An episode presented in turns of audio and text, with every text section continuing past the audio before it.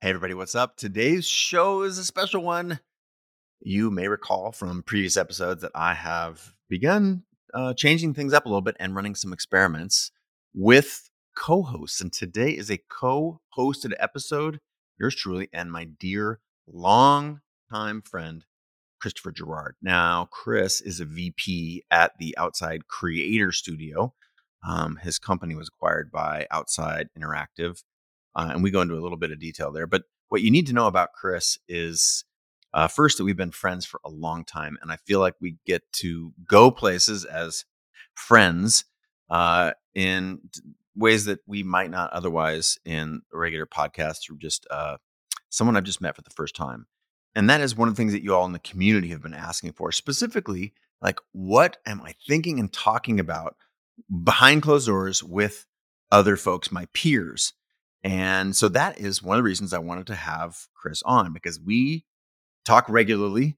Um, in addition to knowing him for a long time, he at one point was my business manager and worked closely out of my studio in Seattle. And we've traveled the world hundreds of thousands of miles together. And um, we have different brains, but we like to think and talk about a lot of the same stuff. So uh, in this particular episode today, we go into three areas of focus. Um, and this is a very natural conversation. We had set up a couple of frameworks, things to talk about, and we got through three of them. We're going to be doing some more episodes because, again, I love chatting with Chris. He's super smart and very insightful. But in this particular show, we talk about three. One is where is this all going? This the future of work. What did the pandemic leave us as entrepreneurs, as creators, as people who are social animals? Um, and I feel like that conversation was big early on in the pandemic, or, and then it just sort of got tired. But now we're actually seeing culture be shaped downstream from those things. So, how is that going to affect you, your work life, your professional life, and your personal life? What, what's the shape of that uh, sort of amorphous blob right now? Now, the second topic we go into is is artificial intelligence. Um, y'all have been asking me to comment on this publicly for a long time, and I have been a little bit resistant, mostly because I don't um, I don't want to come off as someone who knows everything. I'm not a scientist of AI, and yet, as you might imagine, I am using it a fair bit. I am tinkering with it. I'm learning a lot. Uh, I'm I'm digging in right now because I do feel like it is a huge piece of the future of creativity. Now that may sound at odds with what you know about artificial intelligence, but I think this conversation that Chris and I have today uh, will certainly highlight some of my views. I don't intend to uh, seem like I know too much, so take that with a grain of salt. But I find our conversation valuable, especially for our, our, our audience, you all out there in the world. And then the last piece we get into is maybe controversial, and it is the current state of social media. And the punchline here is despite me knowing people that do social media just for a living and a life, either as a social media person or as a uh, as a, a public figure who uses social media to get their ideas out there in the world. And most people I know don't like it. Where does that leave us? Clearly, there's some benefits to social media, but have we jumped the shark, or are we on the other the downside of the bell curve? It's a fascinating conversation that uh, we explore, and I hope you will find a lot of value. These three topics, of course, there's all sorts of other stuff, including plenty of uh, banter. But my goal with this co hosted episode was to let you in behind the scenes a little bit more than we have in the past. Uh, this is just me and a longtime friend talking about things that we care about. Um, so I can't wait. I'll get out of the way, let you enjoy this episode, yours truly, uh, in conversation with my dear friend, Chris Jerard. All right, uh, now uh, approaching the microphone, my dear friend Christopher Jerard. Nice to see you, buddy.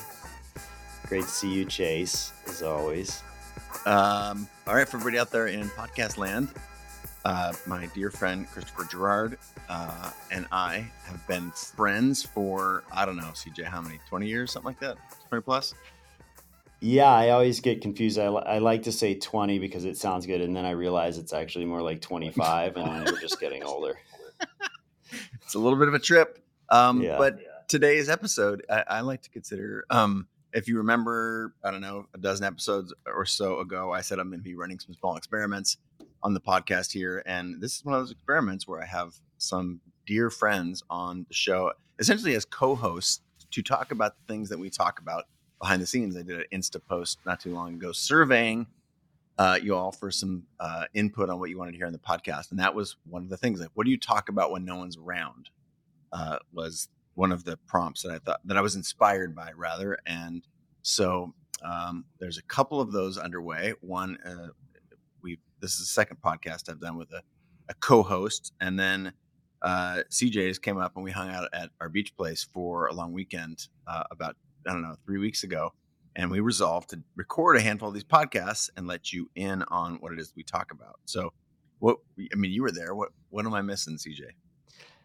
No, that's all accurate. Uh, I, it was great to to uh, you know, you and I been friends for so long, but the last few years of for many people have been sort of a disconnected time and to get back together with you and just chop it up a little bit uh, up at the cabin where so much creativity over the years has come from in your life and i've been lucky enough to be a part of that you know jump in the in the sound and get a little cold plunge in and you know stimulate uh, conversation man i mean i was really grateful for having that with you in my life and um, yeah excited to to expound on some sure. of the subjects that we dug there's into. a half yeah i got a half a dozen things i want to talk about. I don't know if we'll get through all of them today but i know we're going to record a couple of these. Uh, and you know i put these through the filter of what would be valuable for the people who are there are in our community the watchers and listeners. Uh, maybe just a 60 second orientation um, professionally. So a little history i'll give and then you can say where you're at right now professionally. Uh, history is that uh, Jerard, Christopher Jerard here ran uh, a publishing group that did free skier and snowboard magazines, which is how we originally acquainted uh, back when I was an action sports photographer. Specifically, we remained close friends. Uh, at some point, I sort of pulled back the kimono and was showing him what, what I was doing with building community around creativity. And um, the short version, as I tell it, is uh, is Christopher just said, okay, that's interesting. We came to an agreement and he moved to Seattle and started managing the business affairs of uh, myself and the media portion of what it is that we were building. Um, and you went on to have, you know, we, we had spent several years together, and then you went on to found an agency, which is Inkwell, and now you're at Outside. So orient people around your current job as an executive at Outside. Yeah, and correct me, and, good... and of course, correct me if I if I if you tell a different story about how. No, same story. I mean, the only part of that that I, I would add to is just that, um, you know, after you and I met like in 1998, so that is like 25 years actually. uh, w- when we started Free Skier, and you know, it was an interesting time in action sports and all that. And I did that for like 10 to 12 years, and then you invited me, as you do, to to Seattle to one of your epic parties. And uh, during that time, you also showed me this. This is like 2008, 2009. You showed me some of the metrics behind what you were doing with like this wacky thing, Twitter and uh, a blog. And and as a publisher, that was this. I always tell it as a light bulb moment for me in terms of a shift in media where it was shifting from the gatekeepers to the creators. Now that's a well known thing like creator and influencer marketing, all that stuff. But that was the moment. And it was because of you that I had really just understood that, wow, like media is just about to completely turn on its head and go in an entirely and i went in an entirely different direction working with individuals like yourself who have audiences and have been vetted by the internet based on education or so on and so forth. So that was like just it's a pivotal moment. Then we worked and traveled all over the world for three years together and did some really cool stuff. And I started the agency you mentioned, and then I started another venture back company called Rome. Both of those were acquired about 18 months ago by Outside Interactive. And now I am the vice president of the Outside Creator Studio, which is the content marketing group that oversees all social, like 120 channels, all of their creator network, and all of their physical events.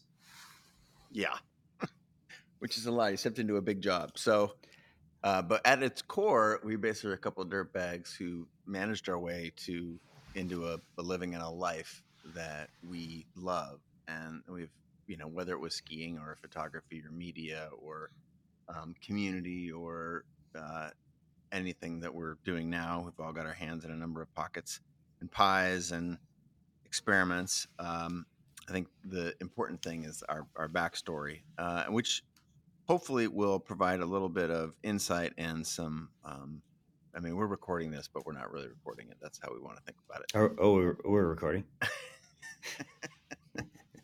um, you were in South. I think one of the ways places I want to start with, which you said, like, "Hey, man, I'm like, you are in the midst of like reconnecting with so many people because we're in a post-pandemic world, and that is actually shaping up. It's evolving, and you're at South by Southwest right now. Um, so, one like, what's going on at South by, and what does it feel like to, you know, be physically connecting uh, in a you know professional sort of community sense, different than just going out to dinner with your friends. Now that you're sort of we're, we're largely in a post-pandemic world, what's professionally what's it like to be at a freaking conference with you know fifty thousand people.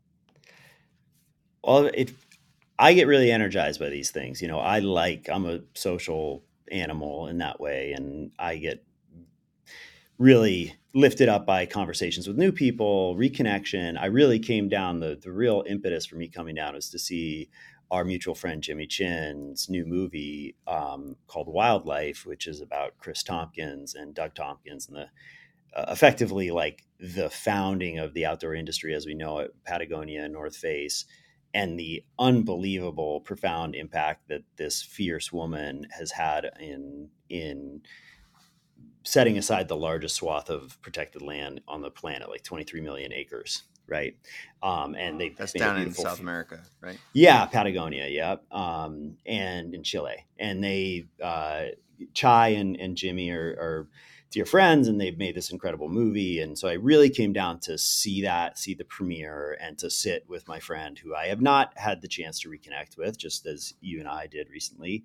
And i've just that's been a theme of mine. Um, i feel like there's in a remote culture in a distributed work culture um, it's just something i don't know if it's for everybody but for me reconnecting with other human beings like in person is uh, something I'm really uh, trying to do. So it feels awesome to be at South by and uh, you know to talk to people about their innovations and what they're doing with their businesses, um, and to see some old friends and hear what they're doing and see their work. Well, I'll comment on that in the fact that I'm sitting right now in uh, in my longtime photo studio, which for a long time was a CreativeLive office for the previous years, and um, prior to that or I guess prior to the pandemic, um, wasn't quite sure, or sorry, during the pandemic, wasn't quite sure what to make of that. CreativeLive was obviously acquired. I spent some time with Fiverr, the acquiring company, and now I've reclaimed this physical space and I'm here recording podcasts and there's so much activity down here. We've we've essentially converted this to a work share with a handful of friends who are doing really interesting things and it's in that same spirit about getting together physically and you know again going back to the opening premise of our conversation like why are we why are we doing this? And it's because i've had a lot of requests for what do you talk about when no one's around?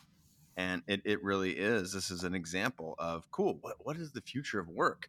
Is the mm. future of work this remote? And you know I as someone who's often been zigging when everyone else is zagging and you know is remote here to stay absolutely is remote to say. But if you read the thesis that I wrote about my this little uh, I'm calling it clubhouse where I'm operating out of here, this podcast, you know, we've got a golf simulator, gym, uh, conference rooms, you know, those little phone booths you can have conversations in, uh, all kinds of seating areas, great coffee, uh, everything you you would think of in a shared workspace.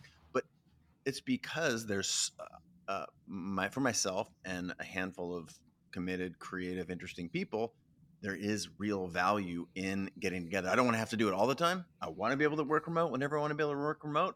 But here I am. You know, I I got really sick of recording the show in my front room or in my you know in my extra bedroom or you know up at the beach and it, like because it dominated the space and you know my kate, kate can't just sort of roam the house freely and so this idea that we're going back to work we're never going to go back. It's never going to be the same thing that it was before. But I think there's value in getting together physically. Oh, I, I mean, I completely agree. I mean, creating space for people to get together for creative collaboration and social connection. I mean, you're, I, I, mean, I, this has been written about. Like, I'm just regurgitating, but you know, Harvard Business Review has done some interesting stuff on it. Like, yes, we're never going back. If you, you we know we can do business in our boxers from our front room, right? Like, like you don't have to be anywhere you don't have to go to a trade show to write orders. You know, like we've proven that the economy can work in a remote way. But I think what we're missing, and when I think about all most of the things that I've I've been involved with professionally that have been super rewarding, like the time you and I spent together in your studio, like starting Free Skier, like starting Inkwell, like they all happened around a, a, space where people got together and spent inordinate amounts of time even. We spent a lot of time in that studio. And I, I learned a lot from the way that you operated that studio in a in a physical sense. Like when people would come in you know it was like we'd be like champagne in the afternoon and coffee and you know snacks and like entertaining and really making people feel welcome. And that was a big part of how we did business i think. And i think that that stuff to me it matters. To other people it doesn't. I mean frankly like you said like no one wants to be made to go into an office i guess. But what is the office? Like i was talking to a friend about that with their space. Like it's sort of the the traditional office is sort of over. It's like you should really just have a social space that people want to go to to spend time in.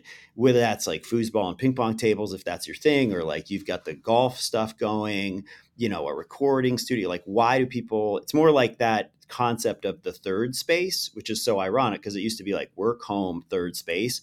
Now it's like the second space because there's no works but you know it's not like an office you have to go to it's it's like you have we've only had home for for a while. Like we had one space.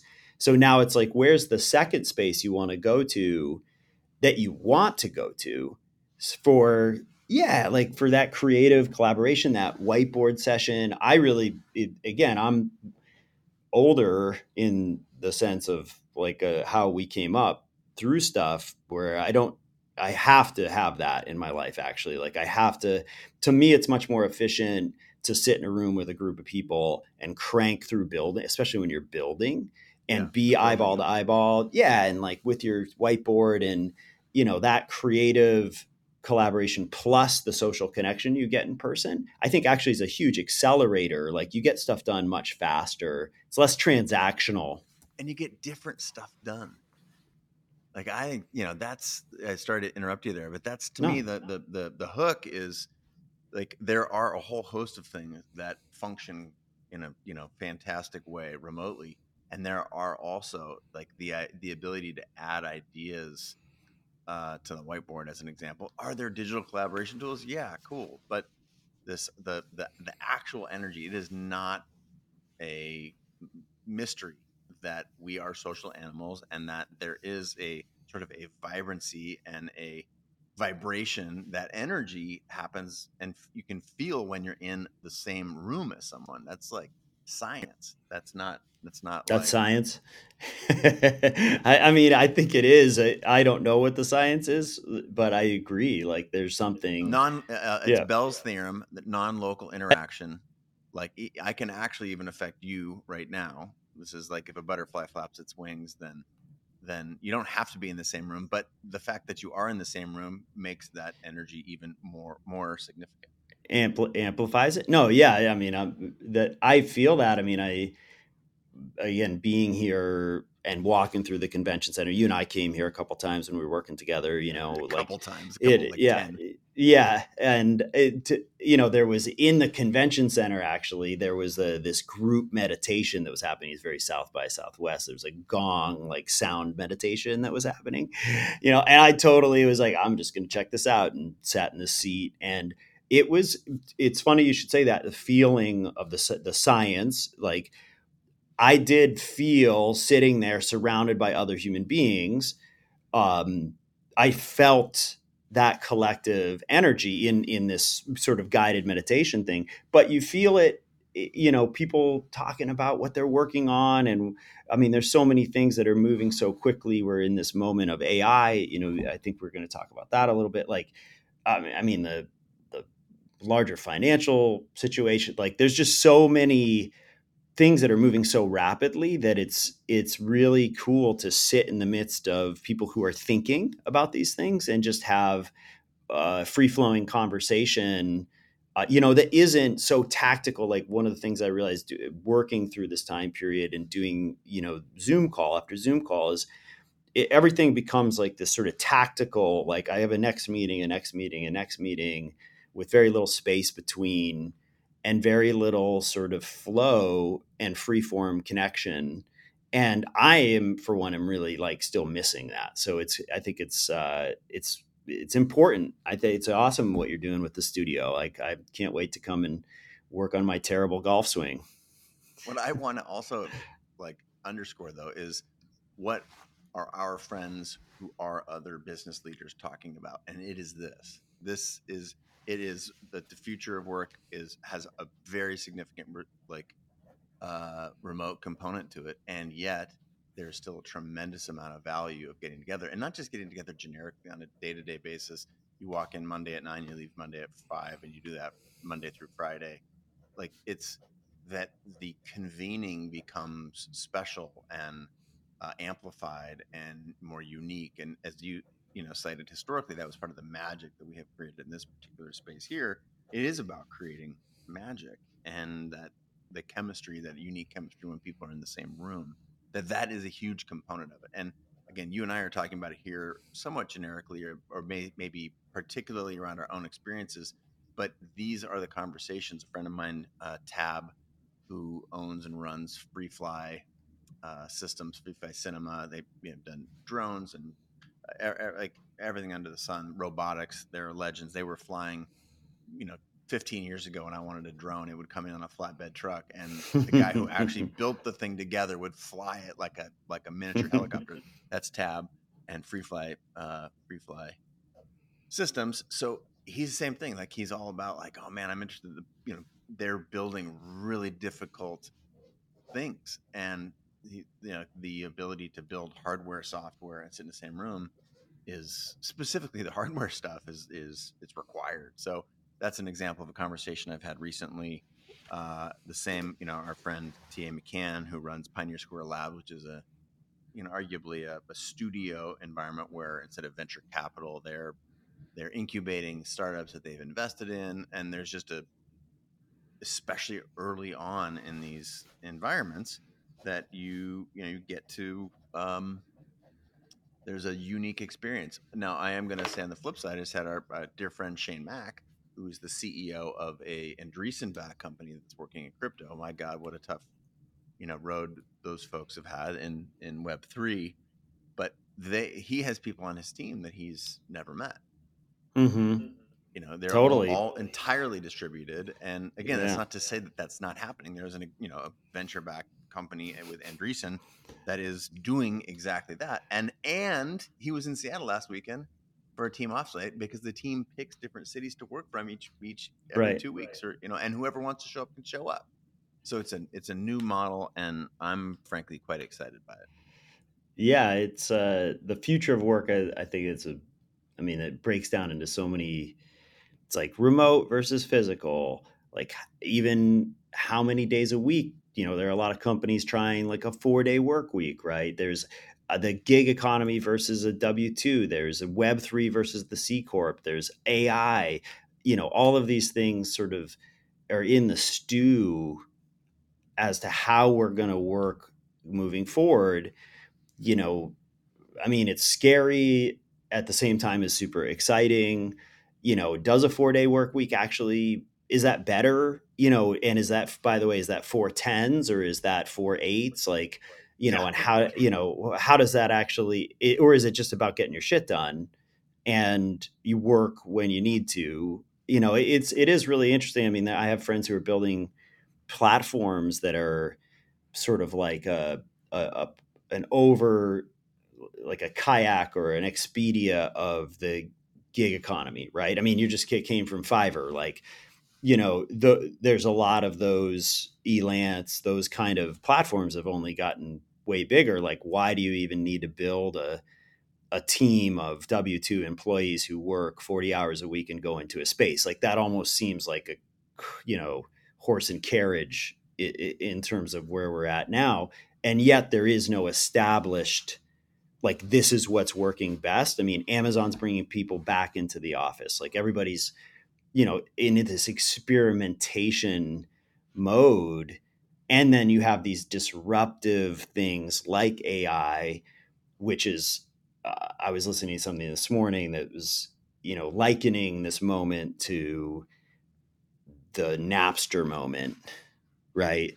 At the beginning of the internet where it's like there are going to be massive disruptions in work and industry because of the ability to use AI to do things that we've typically as humans have had to work to do, right? So, but AI, then on the flip side, I was listening to a panel yesterday at South by, and there's, you know, they're very sort of ardently saying, yeah, if you're, they actually used a wedding photographer uh, or a family photographer business as the model. They're like, look, if you're just like, all I want to do is do family photography and I'm not going to change, you know you're hosed.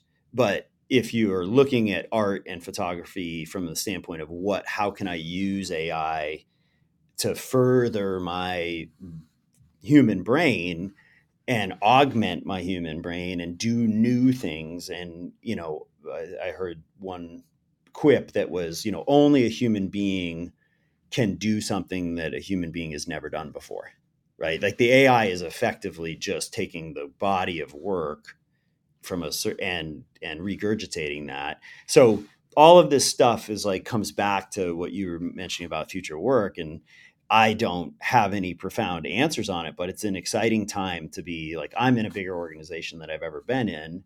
We're experimenting with also we're going to go to a 4-day work week for instance over the summer where you know our mission is to get everyone outside so it's it's sort of uh, appropriate right like like hey it's summertime like get outside and you know rejuvenate yourself and then crush it in those four days. It's like our friend tim's the four hour work week now you know we're moving towards that. Four hours is a is still uh that's a distant dream.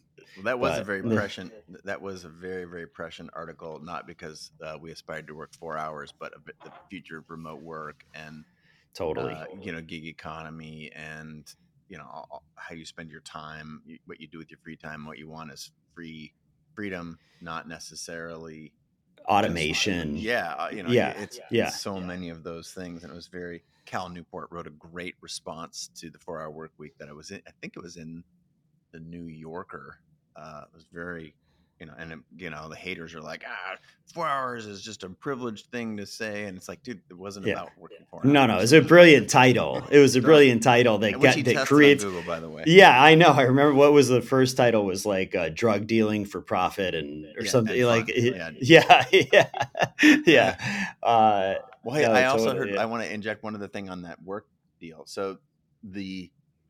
Uh, I was speaking with. Uh, I've been doing these things that I'm calling meetups, M E A T ups, and you. That's when you came to Seattle. We had uh, when when my friends roll into town. I host and I usually cook some big meat, gigantic steak. I gotta give a shout out to Beast and Cleaver, my butcher down the road here. Um, but and we we gather and when at the last meetup I did M E A T up, um, one of the folks who will remain nameless, but was saying that the the gathering is for generalists a, a lot, and the very specific. If you have, like you were talking about, W two versus uh, contract. If you are just a video editor, you'll probably stay at home and be able to video edit. But the people that are sort of making the soup from what is then birthed and ha- has a very specific set of action plans the action plan can be distributed, but the soup, like when you're pouring the ingredients together, that tends to be more of an in person. I thought that was a rather interesting take as well, generalists versus specialists. And Yeah, well, I mean, you think about that, the the riffing, right? Like uh, uh, you and I have experienced that so many times with multiple people in a room together. And I am not a musician,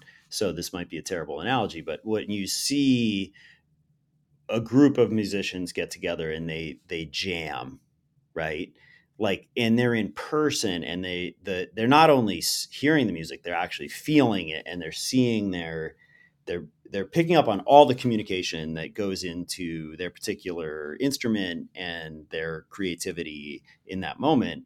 And trying to uh, imagine that same thing happening. And i'm sure there are examples where people do jam online right? Like they're they're and i'm sure a lot of that happened during the pandemic but you know channeling other people's creativity in the moment in a it, my experience like you're saying that stew of building something um you know sometimes it doesn't really produce anything. Like it's it's sometimes it it is the thing that produces the thing a lot of times right? Like it's a, there's those moments.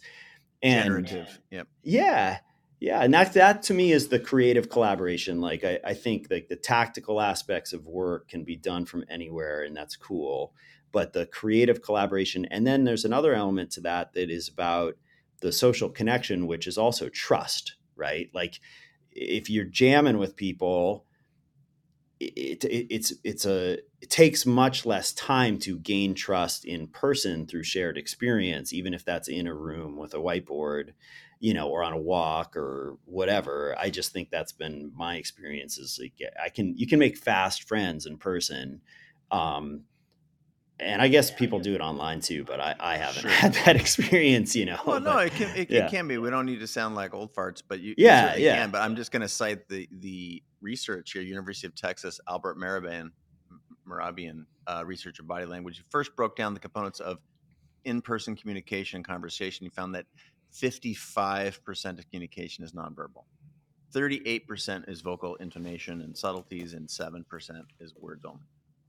So, hmm. you know, in an audio only world or, you know, video, you get maybe a little bit more of some of that stuff, but just again, research underlying the some of those facts there. And uh, this makes me want to, you know, continue our the evolution of this conversation over to that AI thing. But first, I'm going to blow your mind. One second, hang, hang tight, don't go anywhere. still here You said you were at South by and they had gongs.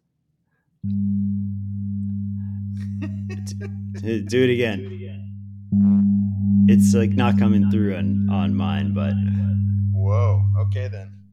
Is it there must be it must be the this frequency is Yeah, it's crazy. Anyway, I just introduced Yeah. a gong. I wish you could hear it. yeah Um, yeah we'll have to do add sound uh, we'll fix it in post There you go. Gong. um, so let's keep evolving into this AI conversation. You know, you've been on some panels and sitting in some rooms and on some panels yourself. Um, I'm constantly being asked about it because of, you know, the role that it plays in the workforce and in creativity. Is it going to replace the artist? All this stuff. And uh, I'm going to throw a point of view out there. And, you know, it says like AI is going to replace, you know, fill in the blank especially in the art world, is going to replace artists. I think the AI, AI plus the artist is going to be better than the artist. I'd like you to reflect on that. Yeah i like to think of it in that way too. You know i i to go back to your experience our experience together like certainly i think you're an early adopter. Um i think I, i've i've been attracted to new things also and you know you were a super early adopter for instance when we met and i was a magazine publisher and you were a photographer. When we first met you were submitting slides and we would take those slides and we put them on a light table in a loop and you know and then you were one of the very first in the early 2000s to adopt the digital cameras. And that was like this tectonic moment in that industry where you had the same sort of um, i guess outcry of like oh my god like taking all the art out of this.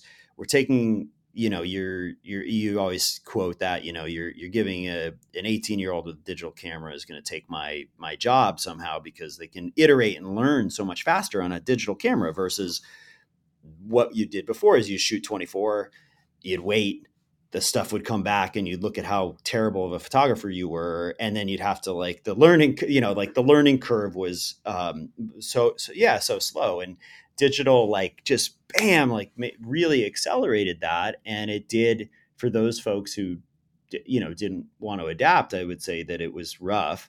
I think that we're in another moment like that. Now there's a caveat though to that which is it is a little scary. Like on a on a larger sort of social level you know it it's like sarah connor and you know like to the, the rise of the machines like the some of these folks um, who have really pushed the chat gpt and the bing you know and when you and i were together for instance like i remember I, that article came out in the new york times and it was uh, it was this glowing report on like the new ai bing is like the greatest search thing that's ever been created and it was and then like literally one week later uh, what's it is Kevin Roose? Is that the, the same journalist? Yeah, yeah, same journalist. You know, is like I just had the most disconcerting experience with a machine in my entire life. And now, granted, he'd spent that entire week stress testing the AI to try to make it do something weird, which I think is an important distinction. However, it is when the AI starts to say, "I love you," you should leave your wife.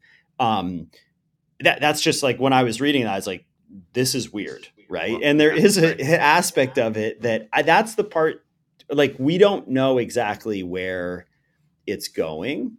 Um, but I do from just a simple like from a I all of that is to come back to like the camera is a tool. Like you always say that too. Like it's a hammer for you as a photographer, right?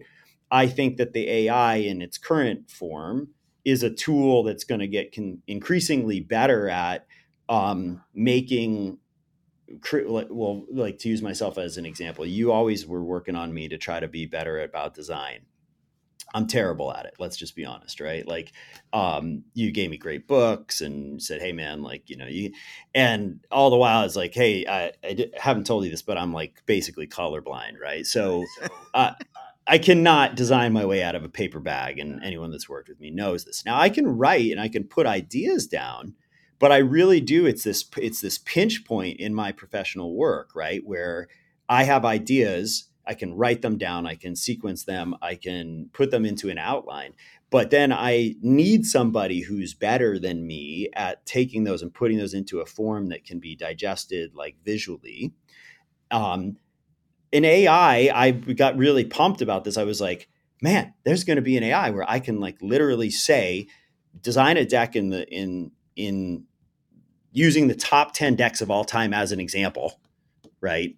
Um, with my ideas, right? And that is here already. I don't know how to do that yet, but I'm working on it. Where that's a, as an example of how I feel like I can actually probably amplify and and augment my capabilities um, by using an AI. Now that's not like necessarily artistic, but it's a it's that kind of a tool to accelerate research, accelerate communication. That part of it is super exciting to me.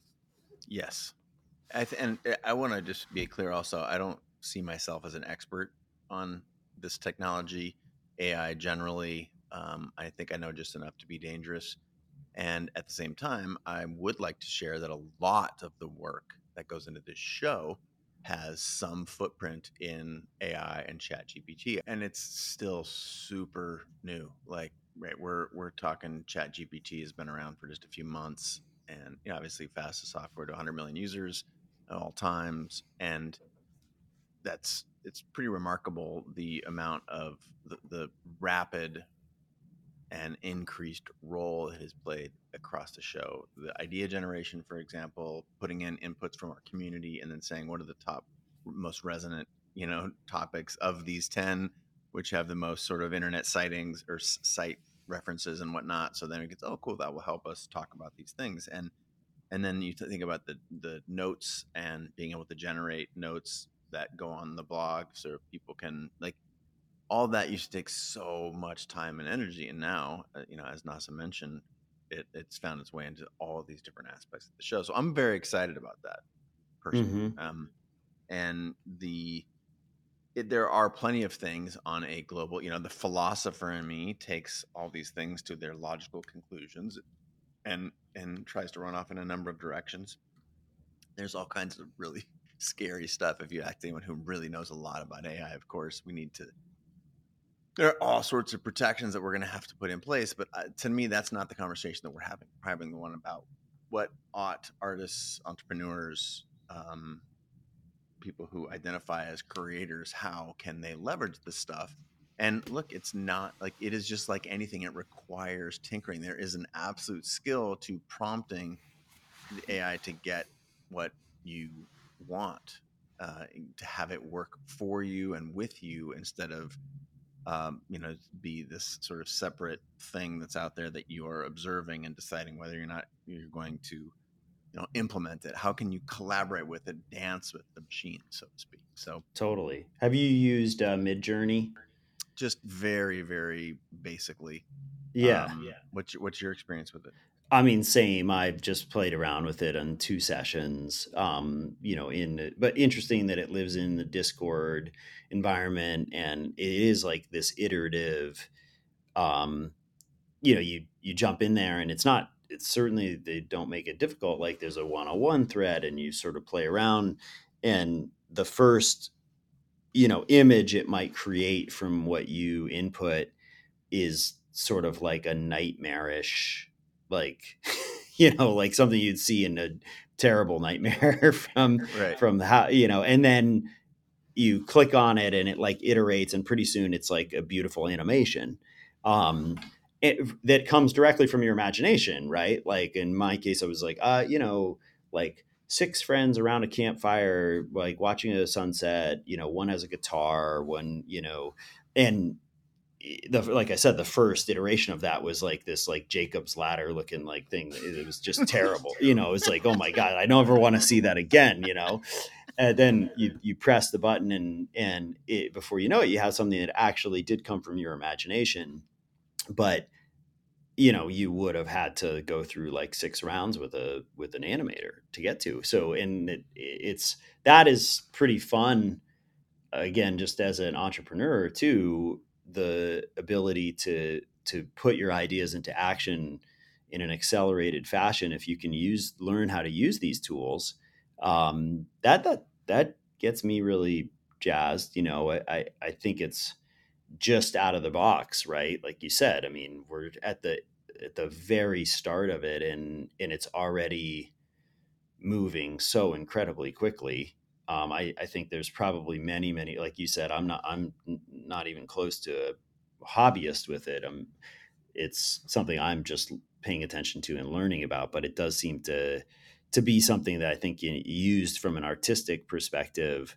I mean, I, when I was with you, for instance, I think I did a, a test with it that was like plan a romantic, you know, getaway for your wife's 40th birthday. Should maybe hear this and be like, that wasn't you, you know? Um, and Tracy, and, no, uh, we, we talked at right, length yeah, about this. There was a lot yeah. of human input before Yeah. we engaged the AI. yeah, right. And but it, you know, it saved a tremendous amount of time in terms of like outlining like these are the places you could go. This is how much they would cost. And there was a lot of errors in it. It's it's pulling old information as we know right now. And but it gave me the outline for like a five day like you know trip and in like two minutes you know um and that's uh, like pretty astounding um in terms of all the different ways you could use this um and we're just at this at the very very start of it We're at the like GeoCities website building level from the old internet. Like we're like Yeah. step one in a hopscotch game of you know 50 steps. Um, I will say that that uh, the next generation of Chat GPT is video and photo manipulation and uh, uh, creation. So I, I think that's going to be, and it's not far off, and from what I understand, and it's going to be mind-boggling.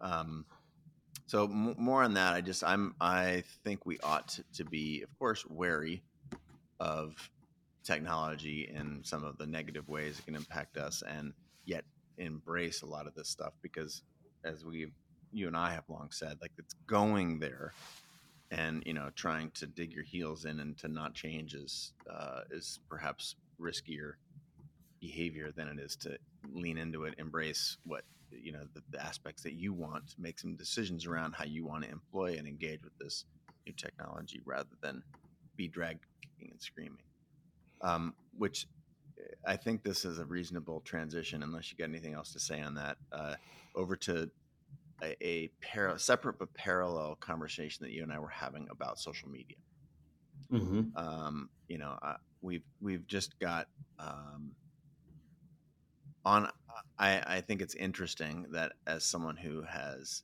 leveraged social to build community over you know as we talked about almost 20 years.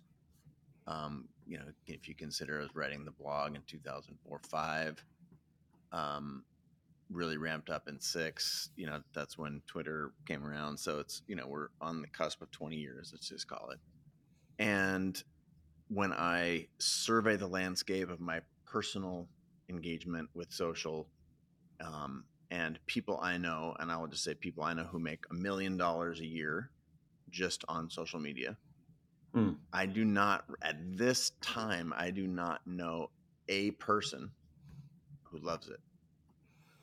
There is a feeling, even for people who are making a million dollars a year using the tool, or this set of tools, which is what those things are. They're platform distribution platforms, but there is some underlying aspect of it that has, again, this is part of why I share this is because the universality of it is something I cannot ignore. Mm. And these are people who use it, and and there's a, a, an understanding and a willingness. Hey, it still does X and Y and Z really well, and you know, and our dear you know friend Gary Vee can say this is the place where you can you know attention arbitrage all the you know all of the buzz but for the people who are spending a lot of time on it there is not a i think there's a like this is a useful tool but it's i do not love the actual act of interacting. No i think there's a, a fundamental like deep sub or conscious depending on where you know your level of awareness on it that that using these platforms is just not good for you. Like i think that's what it is in my opinion. It's and you and i talked about this. It's these and it's interesting and it sort of it does sort of wrap into what we're experiencing right now in terms of like the wheel of um, venture capital and venture capitalism to a certain degree. Like this stuff is related in my mind, and I've been a part of it. So not, there's no judgment in any of this. It's just the evolution of an amazing idea of how to connect people digitally with this new thing called the internet. Wow, like this idea of Facebook or Twitter, like you can connect with your friends and a photo app. Uh, that's something that you basically invented, and then that became Instagram, right? Like it, it starts with the it starts actually in those rooms we were talking about. It starts in your studio. It starts with this idea, in most cases, that is not um, about building a massive public company. In those cases, I don't, you know, that wasn't a an intentional like, and then we're going to do this, and then we're going to do this. And there are people that are now trying to do that because sure. of those businesses and seeing how you know.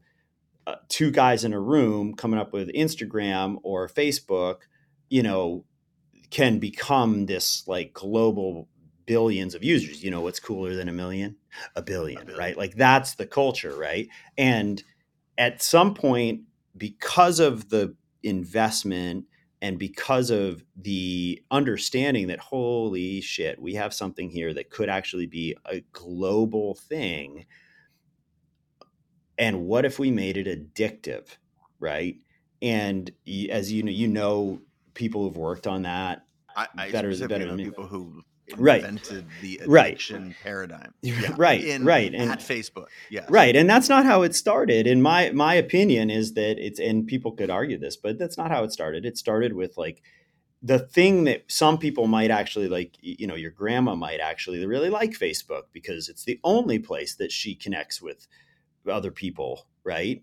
It, like her grandchildren. Um, and she's not the power user that understands that this is that you're the product and that it feels something feels off about it. And it's part of what the work that I'm doing it outside which is like actually get outside and look at the horizon and get sunlight in your eyes and move around and that that's actually an, an essential part of being human. And the platforms have moved to a place where they're actually trying to keep you from that experience on some level and they're doing a really good job of that. I mean because they are built like a cigarette like yeah. they will addict you and and we're all addicted to to them and to our devices in that way.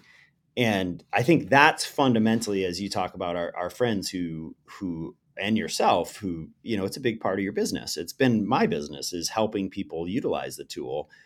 And i think most people yeah, really do at this point feel like it's you know we're we're past this point of man, this is just not actually good for us on some level, and so that that begs the question. We're we got to wrap up, un, unfortunately, because the question is what's next, right? Yeah.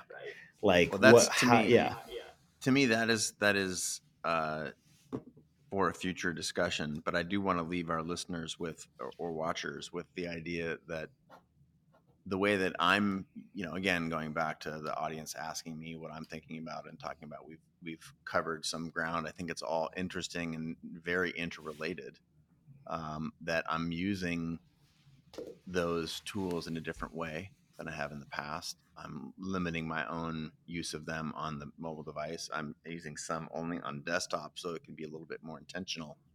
Um, and I'm in in the early phases of understanding a little bit how that changes my interactions with others, my you know the professional using it in a professional capacity versus a personal capacity. There's a whole bunch of really interesting things that are emerging for me that we will pick up in our next uh, co-hosted episode. Again, my dear friend Christopher Jerard, it's been a treat to have you on the show. Um, you are doing really cool stuff with outside. I'm I'm a big fan of getting outside, and that that is your mission over there is to get others outside. Is uh, I think it's very admirable, and having spent some time with you in the last couple weeks and seeing what you're working on, I'm very excited for you. Thanks, man. Yeah, I mean, it's a I think in one way or another, I think my life's work has been, you know, trying to inspire people to you know to a life of, adventure or, or to and a lot of that's about the outdoor pursuits like it's a lot of what you and i did with our sailing with mike horn and all these amazing adventures that were outdoors. And i you know i am really leaning into this because i i do feel like i mean some of the stats are crazy like the average teenager spends 40 minutes a week outdoors right? Myopia, nearsightedness has gone up 40% in the last 20 years because literally people are not looking at the horizon.